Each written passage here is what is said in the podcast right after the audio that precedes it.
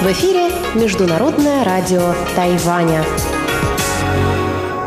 Здравствуйте, дорогие друзья! Вы слушаете Международное радио Тайваня. В студии у микрофона Чечена Кулар. И, конечно, я хочу поздравить всех наших слушательниц с Международным женским днем с 8 марта.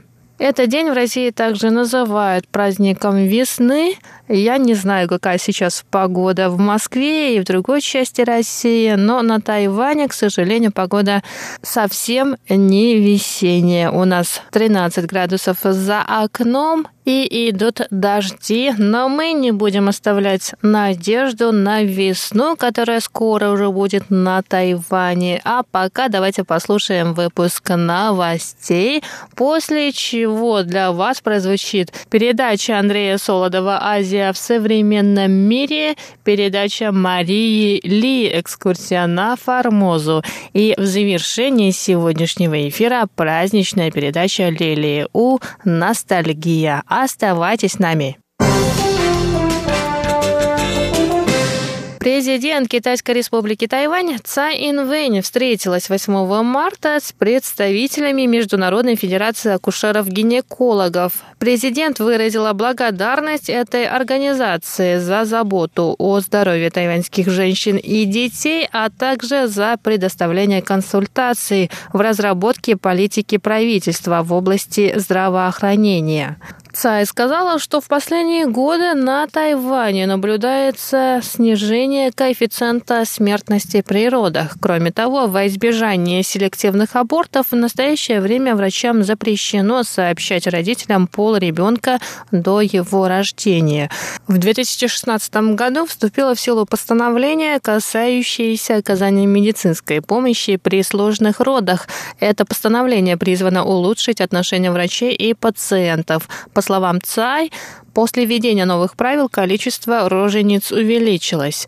Президент также добавил, что правительство планирует скорректировать правила страховых выплат за оказание медицинской помощи в сложных ситуациях. Цай Инвэнь отметила, что Тайвань придерживается целей в области устойчивого развития, поэтому правительство работает над обеспечением равенства полов и улучшением ситуации с правами женщин.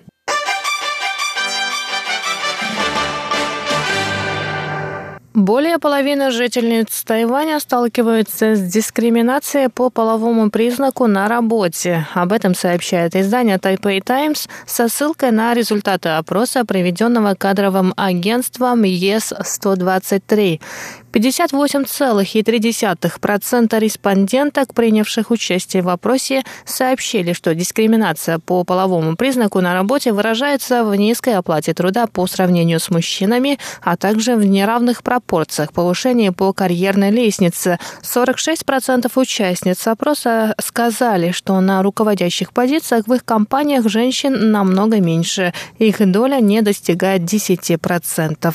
Женщины-руководители, принявшие участие участие в опросе, в свою очередь сообщили, что повышение на службе им пришлось ждать в среднем около пяти с половиной лет.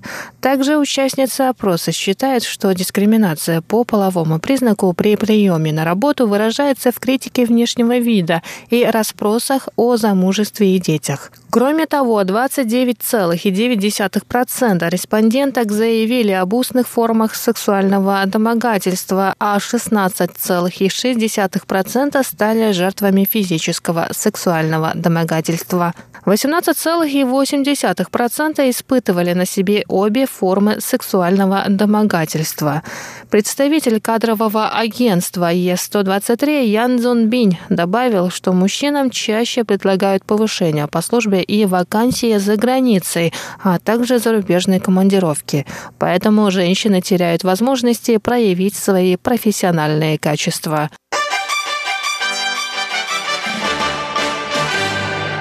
Багаж пассажиров, прибывающих на Тайвань из Таиланда, будет проверяться при пересечении границы. Об этом сообщили в Бюро инспекции здоровья животных и растений и карантина Тайваня.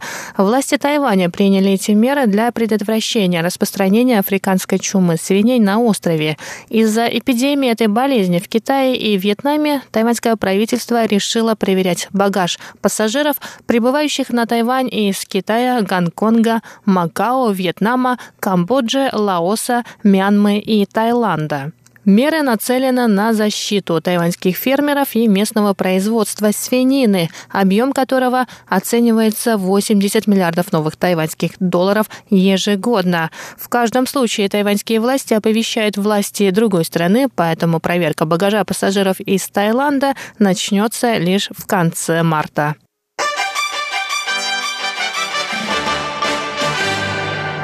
Вино тайваньского производства получило золотую медаль на международном конкурсе, прошедшем в Париже на этой неделе. В конкурсе приняли участие более трех тысяч вин из 45 стран.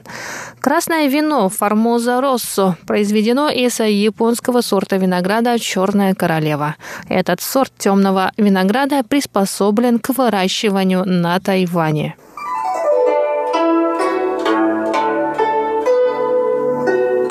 Дорогие друзья, 28 марта русской службе Международного радио Тайваня исполняется 25 лет. В преддверии этого славного юбилея мы объявляем конкурс на лучшее видео поздравления от наших слушателей. Чтобы принять участие в конкурсе, отправьте нам короткое, до 25 секунд поздравительное видео, в котором мы сможем разглядеть цифру 25 или символику Международного радио Тайваня на фоне ваших родных мест.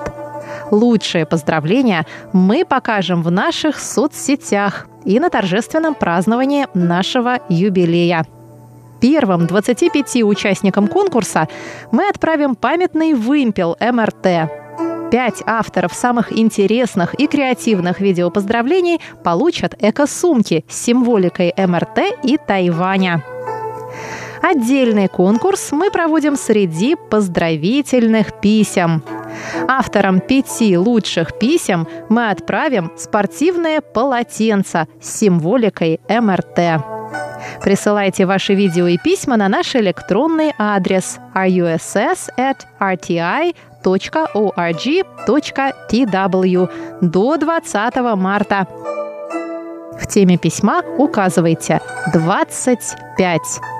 Желаем удачи!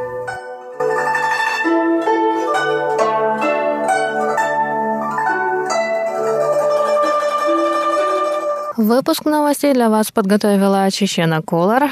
Я с вами на этом прощаюсь и еще раз поздравляю всех наших слушательниц с Международным женским днем.